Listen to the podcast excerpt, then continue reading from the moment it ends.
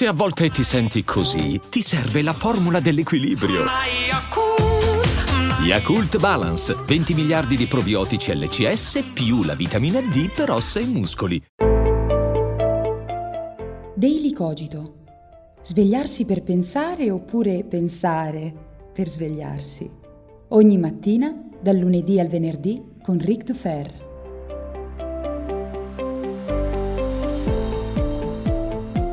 Ma quanto ti fa paura la possibilità di essere strano, di risultare eccentrico, differente dalle aspettative che secondo te gli altri nutrono nei tuoi confronti, siano essi amici, familiari o perfetti sconosciuti? Eppure quanto è fondamentale essere diversi, essere strani, essere eccentrici, quanto è bello essere incoerenti. Bentornati qui su Daily Cogito come ogni mattina, io sono Ric Dufer e se nell'episodio di ieri abbiamo parlato di diversità, di eccentricità, di stranezza, libertà dal punto di vista politico, dell'intolleranza e della tolleranza con l'aiuto di Leibniz, se non avete sentito l'episodio recuperatelo alla fine di questo, oggi facciamo quella cosa che ogni discorso filosofico dovrebbe fare, ovvero cercare di personalizzare il discorso, di introiettarlo e di affrontare l'argomento dal punto punto di vista interiore, intimo. Se ieri infatti abbiamo parlato della diversità degli altri, della sopportazione dell'altrui eccentricità, oggi ci chiediamo come riusciamo a sopportare la nostra inevitabile stranezza. Quindi bentornati. Quanto è bello essere incoerenti. Attenzione, partiamo da una definizione, per quanto sia una definizione, cosa intendiamo con coerenza? Oggi parliamo di una coerenza molto particolare perché non discutiamo della coerenza delle idee che nel corso di una vita vanno a inanellarsi una dopo l'altra e che permettono a una vita di sentirsi una continuità, ovvero non è quella coerenza di chi in un dato momento della vita la pensa in un certo modo e poi anche se cambia idea lo fa in conformità a un proprio sentimento sentire. Di questo parleremo sicuramente in futuro. Oggi parliamo della coerenza della mia attuale persona, ovvero la composizione coerente di tutte le cose che fanno parte di me. Manifestazioni esteriori, aspetto, idee, caratteristiche, gestualità, parole, passioni, hobby, opinioni politiche, filosofiche, amicizie, tutto quello che volete, lavoro, eccetera, eccetera, eccetera. La coerenza, ovvero di quello che io sono, la coerenza di me stesso con l'immagine che voglio in qualche modo proiettare o che gli altri hanno proiettato su di me. Quanto sono coerente con quell'immagine? Coerenza da questo punto di vista significa conformare la propria vita alle immagini che vogliamo trasmettere. E questo è un elemento fondamentale da capire per, per, comprendere e analizzare un po' il proprio rapporto con il mondo, la società e la collettività. Perché? Perché noi siamo sempre nell'atto di renderci coerenti con quell'immagine. Eh, varie volte in passato, anche nell'elogio dell'idiozia, mi è capitato di dire che noi in questa società è come se fossimo sempre in un grande colloquio di lavoro. Pensate un secondo a quello che si fa quando si va a un colloquio di lavoro. Beh, il 90% delle mie energie è volto a far sì che i miei comportamenti, il mio vestiario, il mio modo di parlare, di esprimere le idee, di muovermi, di lanciare uno sguardo, e di tutto quanto quello che io sono e tutto quello che secondo me è sotto il mio controllo, che in realtà non è sotto il mio controllo, sia conforme all'immagine che voglio trasmettere, che solitamente è l'immagine di un professionista, di una persona competente, sicura di sé, eccetera, eccetera, ovvero cerco di legare tutto quello che io sono in quel momento, tutto quello secondo cui forse sono cioè, tutto quello che dovrebbe essere sotto il mio controllo, mettiamola così, all'immagine che non solo io voglio proiettare, ma che anche gli altri, secondo me, si aspettano da me. Ovviamente per quel capitolo, il terzo capitolo del mio libro, rimando alla lettura dell'elogio dell'idiozia. Ah, piccola parentesi, in tanti mi state scrivendo che su Amazon non è disponibile perché in ristampa, siamo alla ennesima ristampa, quindi mi spiace se non potete ordinarlo subito, abbiate pazienza, ovviamente la versione ebook c'è sempre, altrimenti scrivete a info-tlon.it per avere il prima possibile la vostra copia. E quella è la via più facile, altrimenti nei prossimi giorni tornerà sicuramente disponibile, ma, ma, ma, ma, torniamo a noi. La vita è un grande colloquio di lavoro e nel colloquio di lavoro io non voglio sembrare strano, non voglio sembrare eccentrico, voglio spiccare, ma sempre rispondendo a una coerenza interna del contesto in cui mi trovo. E questo domina la vita di tutti noi. Voglio dire, noi passiamo gran parte del tempo a costruirci un'immagine e poi a, come dire, smussare gli spigoli e gli angoli in maniera che più o meno ogni nostra manifestazione pubblica perlomeno sia coerente e conforme all'immagine che voglio proiettare. E allora a quel punto, se io sono un appassionato di letteratura e tutti gli altri parlano di me come di un appassionato di letteratura, classica, ecco classica, quindi classici greci, latini, oppure il grande romanzo italiano Manzoni, o tutto il Novecento Svevo, Pirandello, eccetera, eccetera, beh, uno così non può innamorarsi dei romanzi di Assassin's, incespicato, Assassin's Creed, che sono i romanzi scritti basandosi sul videogioco, eh, che ha avuto grande successo, oppure i romanzi di Star Wars, oppure quella letteratura, insomma, un po', un po spicciola, un po' commerciale. Ovviamente se io eh, leggo grandi libri di... Eh, voglio dire, se leggo Eschilo, non posso essere uno di quelli che poi legge legge, eh, Harry Potter, ma ci mancherebbe. Oppure, se io sono un rapper, se sono un rapper, uno del eh, from da ghetto, come si suol dire in questi casi, beh, non potrò mai scrivere racconti harmony, cioè non potrò mai darmi alla letteratura romantica e erotica, quella un po' sdolcinata, che piace, non piace a un rapper che invece c'ha sempre in mente le pistole, i medaglioni, le rime belle violente, le parolacce, le volgarità, eccetera, eccetera. E no, non posso scrivere racconti harmony perché che figura ci faccio con la mia crew? Se sono un filosofo, beh, allora ragazzi, non possiamo proprio avere margine di manovra. Un filosofo, per esempio, non potrebbe mai, mai parlare bene dei videogiochi o del libero mercato. In effetti qui, eh, un attimo, una piccola parentesi. Sapete che il commento che è più presente negli ultimi due anni sul mio canale è ma un filosofo non dovrebbe, un filosofo non direbbe, un filosofo non farebbe, non penserebbe, non esprimerebbe, non, non navigherebbe. Non... Un filosofo, voglio dire, non, non, farebbe video su YouTube, un filosofo non direbbe bene al capitalismo, al libero mercato, un filosofo perché? Perché, perché in realtà l'immagine del filosofo è forse una delle più sfaccettate e quindi ognuno ha la sua idea di filosofo. Per cui aver scelto questa come professione mi esenta a priori dalla possibilità di essere coerente, perché tanto qualsiasi cosa si fa nella filosofia qualcuno verrà scontentato, il che da un lato è fastidioso, dall'altro è molto più comodo. Ma questo tipo di ragionamento eh, viene esteso a tutto quanto, voglio dire, ma, ma pensate a un ragazzo omosessuale oggi, una persona che abbia fatto il cosiddetto coming out a 18-20 anni. Ovviamente una persona che abbia fatto questo deve sforzarsi enormemente per creare un'immagine coerente con quella sua manifestazione, soprattutto se vuole far parte di una certa comunità, di un certo tipo di sentimento, di una certa sensibilità e così qualsiasi categoria sociale. Noi viviamo in un perenne e continuo colloquio di lavoro in cui ci siamo costruiti un'immagine che dobbiamo sostenere con il valore della coerenza. E invece no, invece le cose non stanno così e invece per quanto noi ci sforziamo di fare questo, per quanto noi ci sforziamo di adattarci e venire spremuti dentro questo imbuto di significati, senso, immagini, manifestazioni, le cose vanno sempre in direzioni diverse.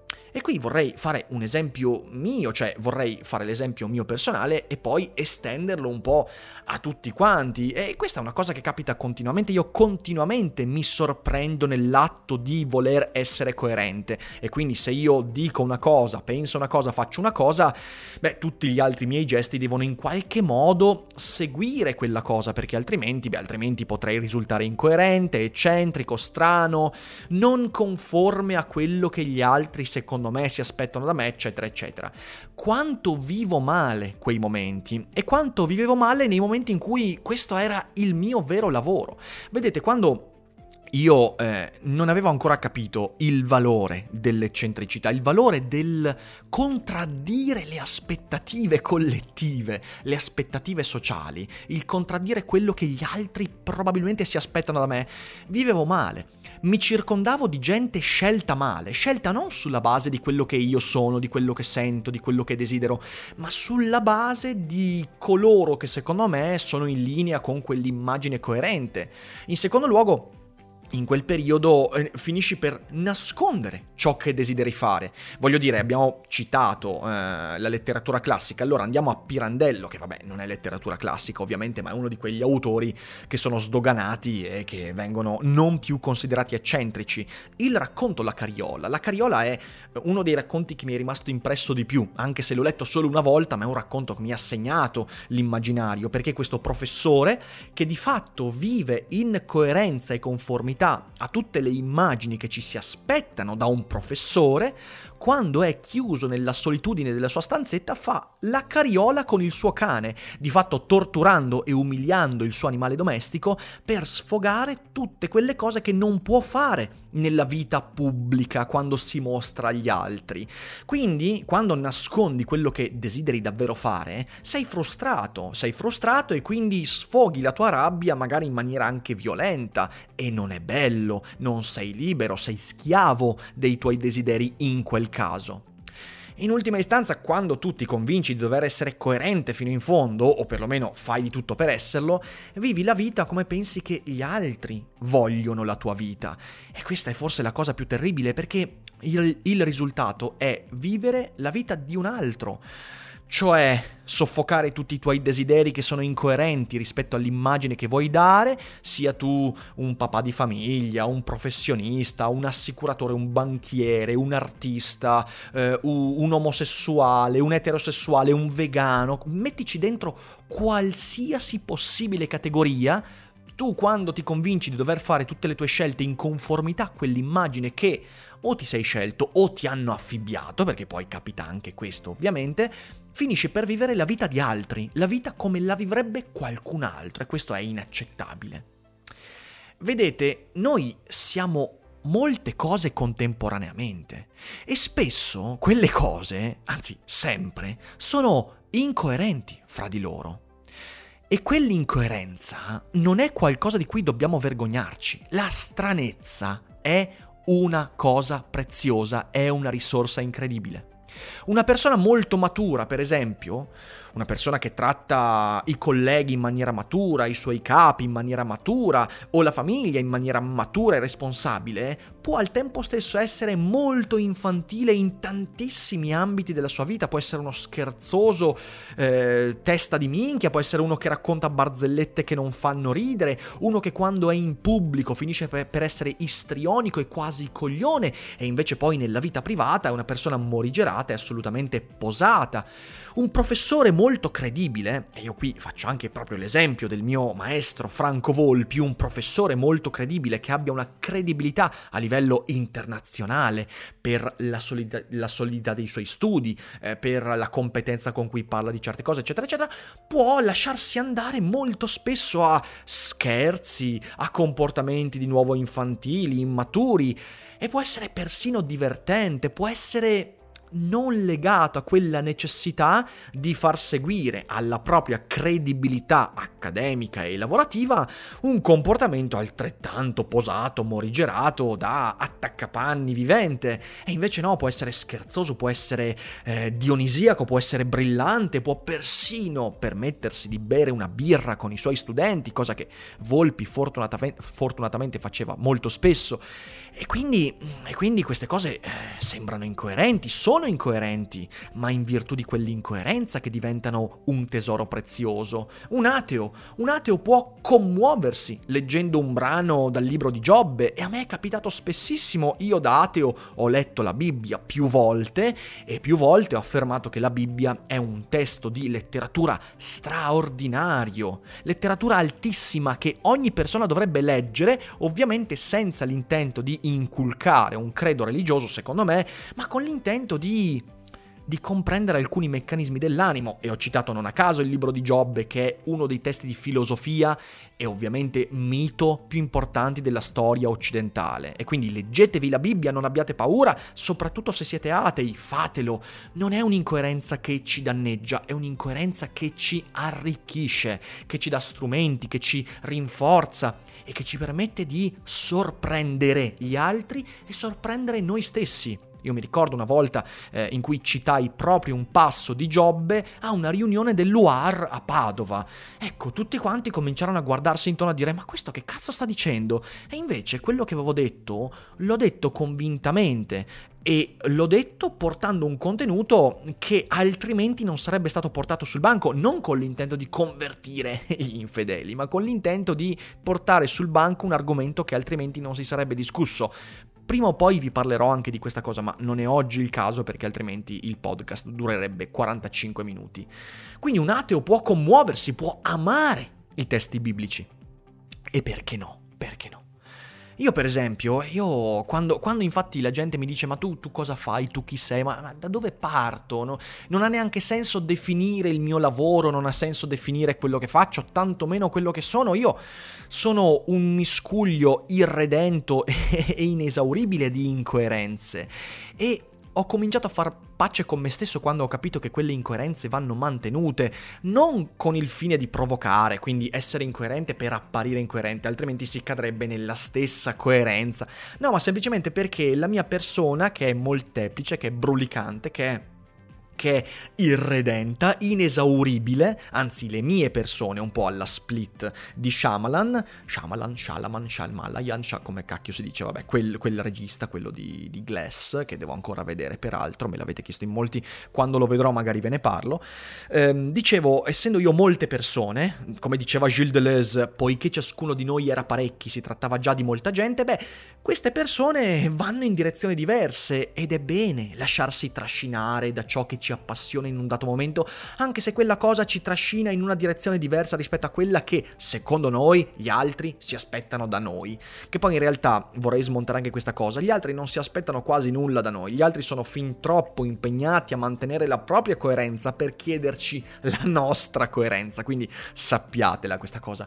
Io per esempio, ma che ne so, amo Spinoza, eh, leggo una volta all'anno l'etica e amo Harry Potter e considero Harry Potter una grandissima opera di letteratura contemporanea. Ho grande stima della Rowling che è riuscita a far leggere milioni di teenager. E tu, Baricco, cosa hai fatto? Sei riuscito a farli leggere? No. E Moresco è riuscito? No, non c'è riuscito. Quanti scrittori sono riusciti a far leggere milioni di teenager?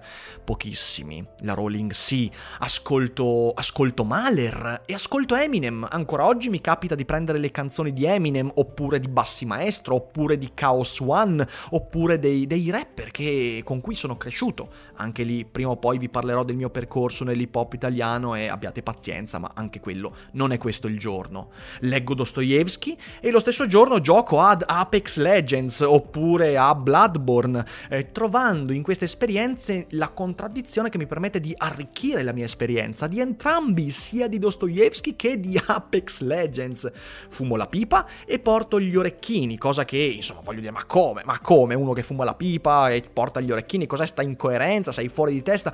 Organizzo seminari di filosofia in cui sono il primo a mettermi a giocare, a mettermi a scherzare, a mettermi a fare il cazzaro, perché, perché quello sono io, perché il mio carattere è quello e non voglio che gli altri mi prendano sul serio. Pur trattando di cose molto serie, non voglio essere preso io come persona sul serio, perché non mi prendo sul serio. Oh mio Dio, che incoerenza! No, se devi insegnare devi essere assolutamente quadrato e credibile agli occhi. Ma cosa? Ma dove? Ma chi l'ha detto? Chi l'ha scritto? Chi l'ha deciso? Smettetela di dire cazzate.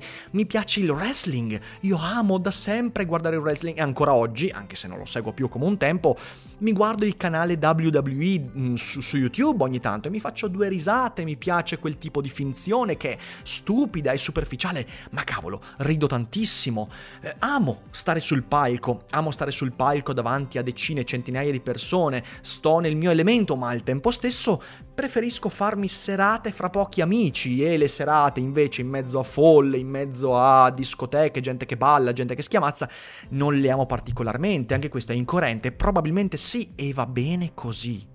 Insomma, essere strani, riconoscere la propria stranezza, la propria individualità, la propria eccentricità, la propria irripetibilità, significa guardarsi per quello che si è, non avere paura di quello che gli altri penseranno di noi e usare se stessi nel modo migliore che la vita mi concede. Questo è e sentirsi una molteplicità incoerente, frammista, a volte incomprensibile ai miei occhi, è un valore, è qualcosa di grande, è qualcosa di prezioso, non dobbiamo averne paura. Essere eccentrici, accettare la propria eccentricità, poi, per ricollegarmi a quello che dicevo ieri, è il primo modo per accettare e tollerare l'eccentricità degli altri che, arrivando a me, è essa stessa un grandissimo tesoro e una risorsa da utilizzare.